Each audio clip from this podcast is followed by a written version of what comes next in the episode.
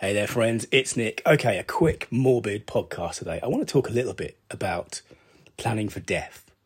Now, I'm 53, and uh, part of this journey I'm on, this journey of eating better and exercising more and losing weight and putting on a bit of muscle, perhaps, is is really about a reevaluation that's happened this year about how long I'm going to be around, how long I want to be around, how long I want to be useful and productive, and all those kind of things. And I've talked before about, you know, really having no desire to retire. I love, in general, I love my work. I love writing. I love being productive. I like making money. I've got no, you know, the the idea of, of retiring and sitting around all day even if there were an unlimited number of games in the world, it wouldn't do it for me. I want to be pushing, uh, gently pushing for a long time to come. And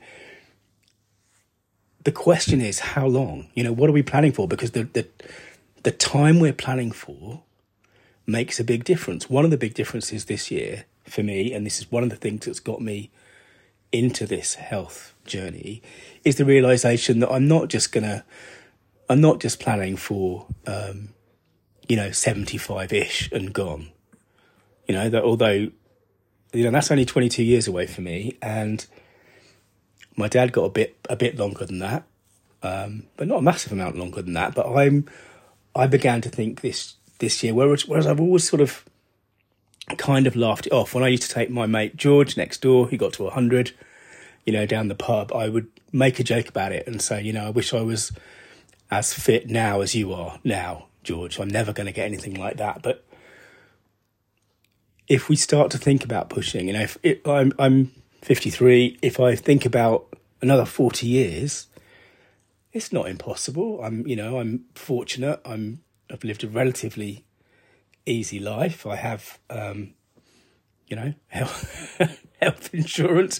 I've, you know, I've got a reasonable chance of maybe not 40 years, but but even just that number of saying, actually, it's not just 22 years. I'm not just going to go for the average. And, you know, what about if I was planning to live usefully and ably till I was 94? How would that change my behavior? How would that change my thinking about, I don't know, investments or mortgages or exercise or whatever it might be?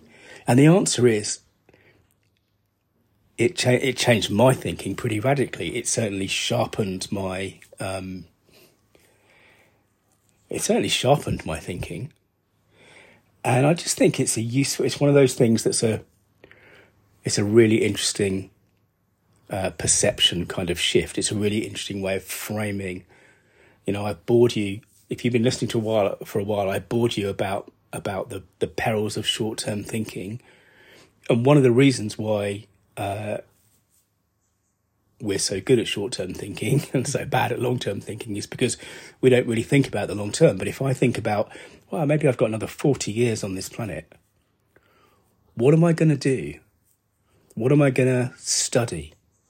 What do I want to be, you know, better at? What do I want to start? You know, what can I be expert at in, in, well, 10 years, let alone 40 years if I put my mind to it?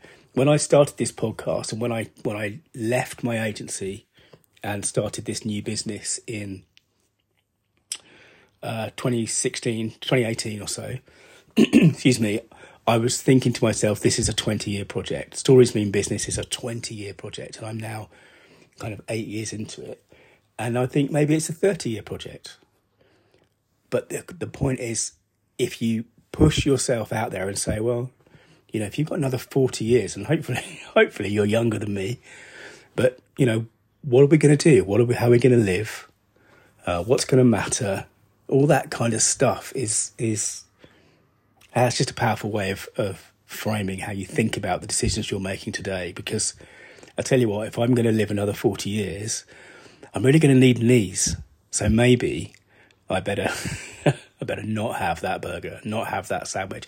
These are the kind of things that um, that I've been thinking over the past past couple of months. Anyway, anyway, I just thought I'd share that. It's not so short, but it is still a bit morbid. But um, you know, we like to think about happy things in our lives, but I mean, to me,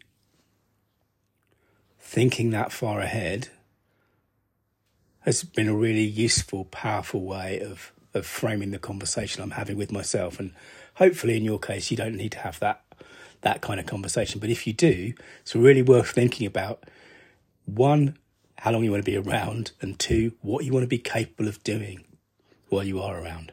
Anyway, that's it for me. That's what I've been thinking about. Thanks for listening. Remember that your story means business.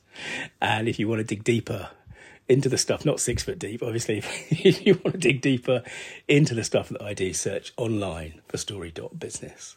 Bye now.